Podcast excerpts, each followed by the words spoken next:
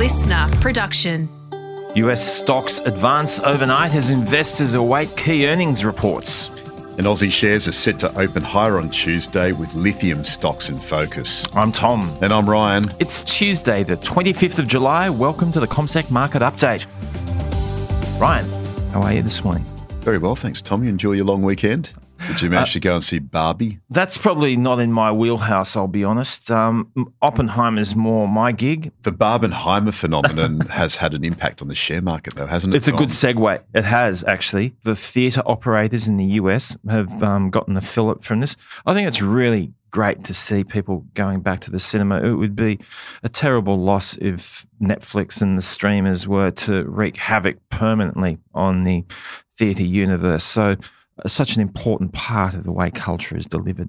Indeed. And AMC Entertainment shares on Wall Street last night grew by over 30% or rose over 30% after it saw its biggest attendance and emissions revenue in a single weekend since 2019 around the hype of Barbenheimer. So certainly an impact there on the markets. We also saw Mattel shares, a toy maker, gaining 1.9%, coming off a successful opening weekend of Barbie the Warner Brothers movie based on Mattel's iconic doll. Will you be taking your young ladies to the movies? To my wife, Kath, managed to take my three daughters to see Barbie, but they're a little bit underwhelmed. All right. Well, they're hard markers in the uh, Felsman household. So if you're going to avail yourself of the movie, please don't be influenced by um, what Ryan and his family uh, have adjudicated on the on the film. But look, uh, in all seriousness, there is a lot to contend with this week as far as earnings numbers are concerned. And the markets at this stage holding their nerve. The Dow uh, at the time of recording up by a half of 1%. We try to record this as close to 6 a.m. as possible.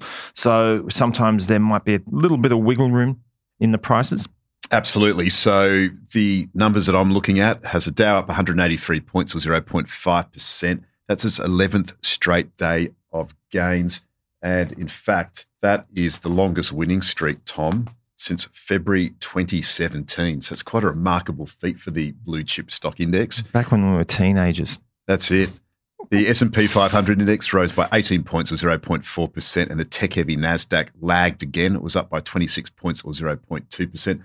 Tom, what a week we've got ahead of us. It's an absolute smorgasbord on the earnings front. Around the world, we've got something like 500 companies worldwide with combined value of 27 trillion US dollars set to report their earnings results. I thought it was interesting the extent to which the stocks were able to hold on, given the fact that we saw some pretty sizable moves in the interest rate markets. There was a bond auction for two year treasuries last night that didn't go off all that well. Was um, yields were up by about seven basis points to 4.9%. 10 years off as well, uh, up three basis points to 3.86%. The thing for me, Ryan, is that they seem to be drifting back towards their recent highs uh, where these treasury notes are concerned. So, in the case of a two year, just north of 5%, closer to 5.1%, and a 10 year note, its recent high, 4.08. So, uh, it's a question of whether or not these Treasury yields threaten those levels again? Well, it'll hinge on what happens with the US Federal Reserve later this week. And of course, markets are baked in a 25 basis point rate hike. We did see the two year yield up by seven basis points to 4.91% overnight, with the 10 year up by four basis points to 3.87%, well below those highs that you mentioned, Tom. The two year US bond rate climbed as an auction of notes, as you mentioned, drew the highest yield since 2007. So that's quite remarkable. We saw that. Those yield hungry investors are pleased, though. Yes. So we saw that yield at 4.82% for that auction. So that had a big influence over those bond yields overnight. And at the same time, that had a little bit of a drag on the technology shares. So interest rate sensitive tech shares tend to prefer yields lower mm-hmm. as opposed to higher. Like everyone. They... Like everyone.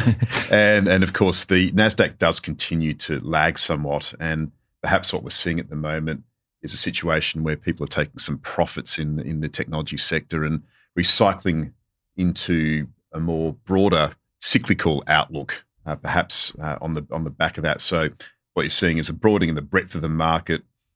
People taking some profits. They might see a little bit of a bargain elsewhere on the cyclical front, of course. And what we did see in the S&P 500 last night is nine out of the 11 major sectors lifting with energy stocks gaining. Indeed. I suppose back to the point that you made earlier in terms of the breadth of organizations reporting results this week. You know, we kind of carp on about the economic news of the day uh, most mornings, but this is about as good as it gets, and it will be fundamental to the calibrations that portfolio managers make in relation to how they view the next couple of quarters. In particular, there's been a lot of angst about how a slowdown represents itself this time around. Um, but the, for the moment, the markets are holding their nerves in the face of that gradual march higher as far as bond yields in particular. And certainly, if you look at the year to date returns on US equities, it's largely been driven by multiple expansion. Yep. So we have seen that be a big factor as far as the market's concerned.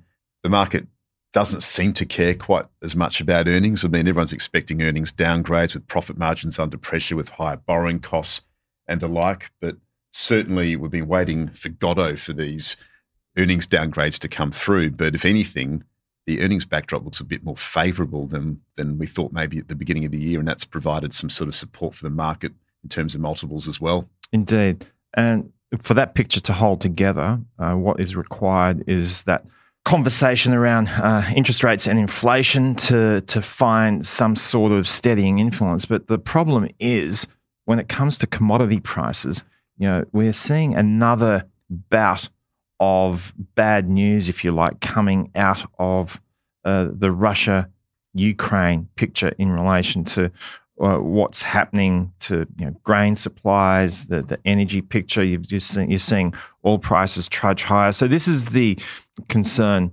that you have looking forward that this sort of then unwinds the positives that we've seen over the course of the last six to nine months in relation to inflation, at least at a headline level, and to an extent, core just coming down a bit. We talked about this yesterday with the re-intensification of the Black Sea crisis between Russia and Ukraine, and it's the breadbasket really of Europe, and that's likely to provide a fillip for higher food prices, particularly with grain prices lifting. But also at the same time, we have seen oil prices climb to three month highs overnight. So the US oil NYMEX price rose by 2.2% to 78.74 US dollars a barrel. What we did see there is a tightening of supply, rising US gasoline demand in the Northern Hemisphere driving season, hopes for Chinese stimulus measures, and technical buying take place. So broadly, what we're seeing is all continuing to lift. The Brent's now over 82 bucks a barrel. And then what we also saw last night was shares of Chevron up by 2%. It announced better than expected earnings. So that's really what was the catalyst for the energy sector being one of the stronger performers on Wall Street overnight. Indeed. Let's just quickly reflect on what happened in the European sphere because it was vastly different when it came to the interest rate picture in Europe, with uh, German bonds, for example, down quite sizably. The two year bond down by about seven basis points to 3%, and the 10 year down five basis points to 2.41%. Quite a contrast to what we saw on the other side of the Atlantic. Um, but you didn't see the dividend necessarily translate to European stocks in London. Uh, the market was up by around 0.2 of a percent. The French perhaps a little bit wistful that the Tour de France has been completed for another year. French market down by about a tenth of a percent. The German DAX up 0.1 of a percent. So we've got a lot of central bank action happening in the days ahead. There's probably an element of uh, caution ahead of that. Absolutely. So the European Central Bank meets later this week, and everyone's expecting a 25 basis point rate hike for them as well. There are other couple of dynamics in Europe this week to look out for. It's the busiest week of the earnings season there, and we did see fresh data showing a slowdown in business activity in France, Germany, and the UK. We did also see that in the United States last night. So what we're seeing at the moment is those business surveys. So the purchasing manager indexes, as they're called, they are a survey of businesses around the world by S&P Global. And what they ask businesses is, how are your conditions? How are you going? Effectively, how, yes. How are things in the how, trenches? How are things traveling? So mm. how's your profit margins?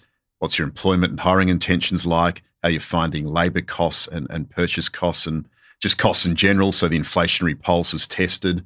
And what we have seen overnight is really, in, particularly in Europe, the business downturn deepening in mm. July. So the US, for example, as well, we saw the services sector also under pressure. It eased back from 54.4 to 52.4 points, remembering a number above 50 represents an expansion, but we're seeing a deceleration in services sector activity, which is the biggest part of the economy. And in fact, in Europe, we're actually seeing a downturn take place. So that weighed on stocks in Europe. The other thing to note as well is we had an inconclusive election result in Spain. So Spain's IBEX index was down by 0.3%. So that led to that subdued atmosphere in Europe. It's a very tense political picture in Spain um, between the Basques and the traditionalists in Madrid. We could go politics. down a rabbit hole with geopolitics, but certainly what we did see was shares of Madrid listed utilities and also Spanish lenders come under some pressure on the back of that news. So, quickly, Ryan, let's just reflect on what is expected for the local market this morning. We're going to kick off with a reasonable fillip. The futures are telling us that the ASX 200 will be up 0.6%. So that's a gain of just over 40 points. Uh, the commodity space will be in focus today, as it will be for much of this week because of quarterly production updates. Yesterday, there was a noteworthy decline in the lithium space, uh, a reflection of some quarterly updates which went over poorly. Uh, worth noting that after the market closed yesterday, Pilbara Minerals released their fourth quarter production report. Uh, highlights included uh, record production and sales. Uh, sales volumes were up 22%. Their production was up by 10% to almost 163,000. Uh, they sold around 176,000 tons of spodumene concentrate. So that was generally better than what the market had anticipated. Average realized prices were down 33% to 3256 US dollars per ton. Quarterly revenue down 18%, and their operating costs were down by about 15%. So within that, there were some balancing items. Uh, it'll be interesting to see how that those numbers will be received and whether or not that makes an impact on the sector today.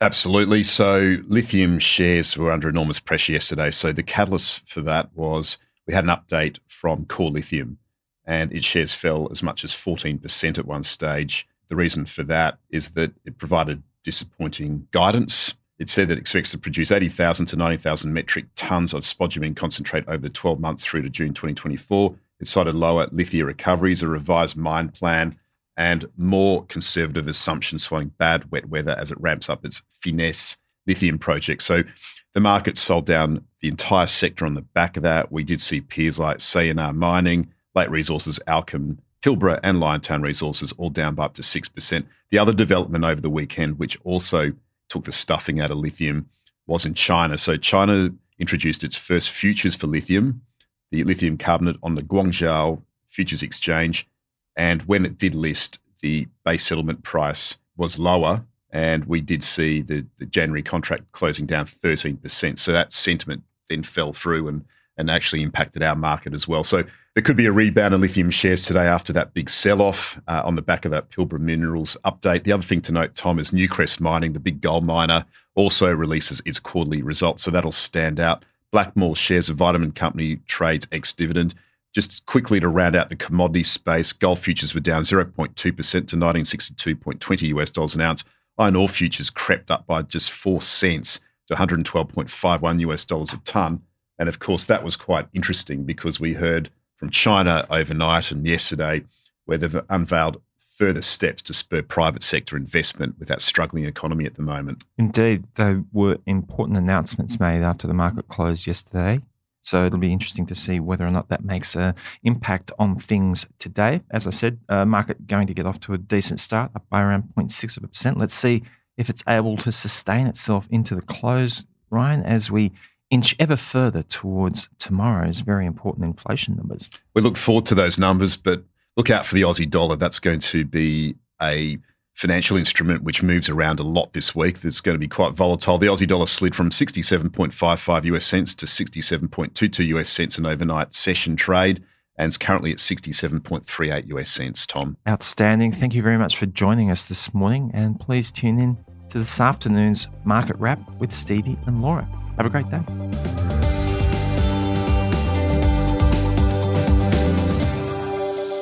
This podcast is prepared, approved, and distributed in Australia by Commonwealth Securities Limited, ABN 60067 254 399 AFSL 238814. The information does not take into consideration your objectives, financial situation, or needs. Consider the appropriateness of the information before acting, and if necessary, seek appropriate professional advice.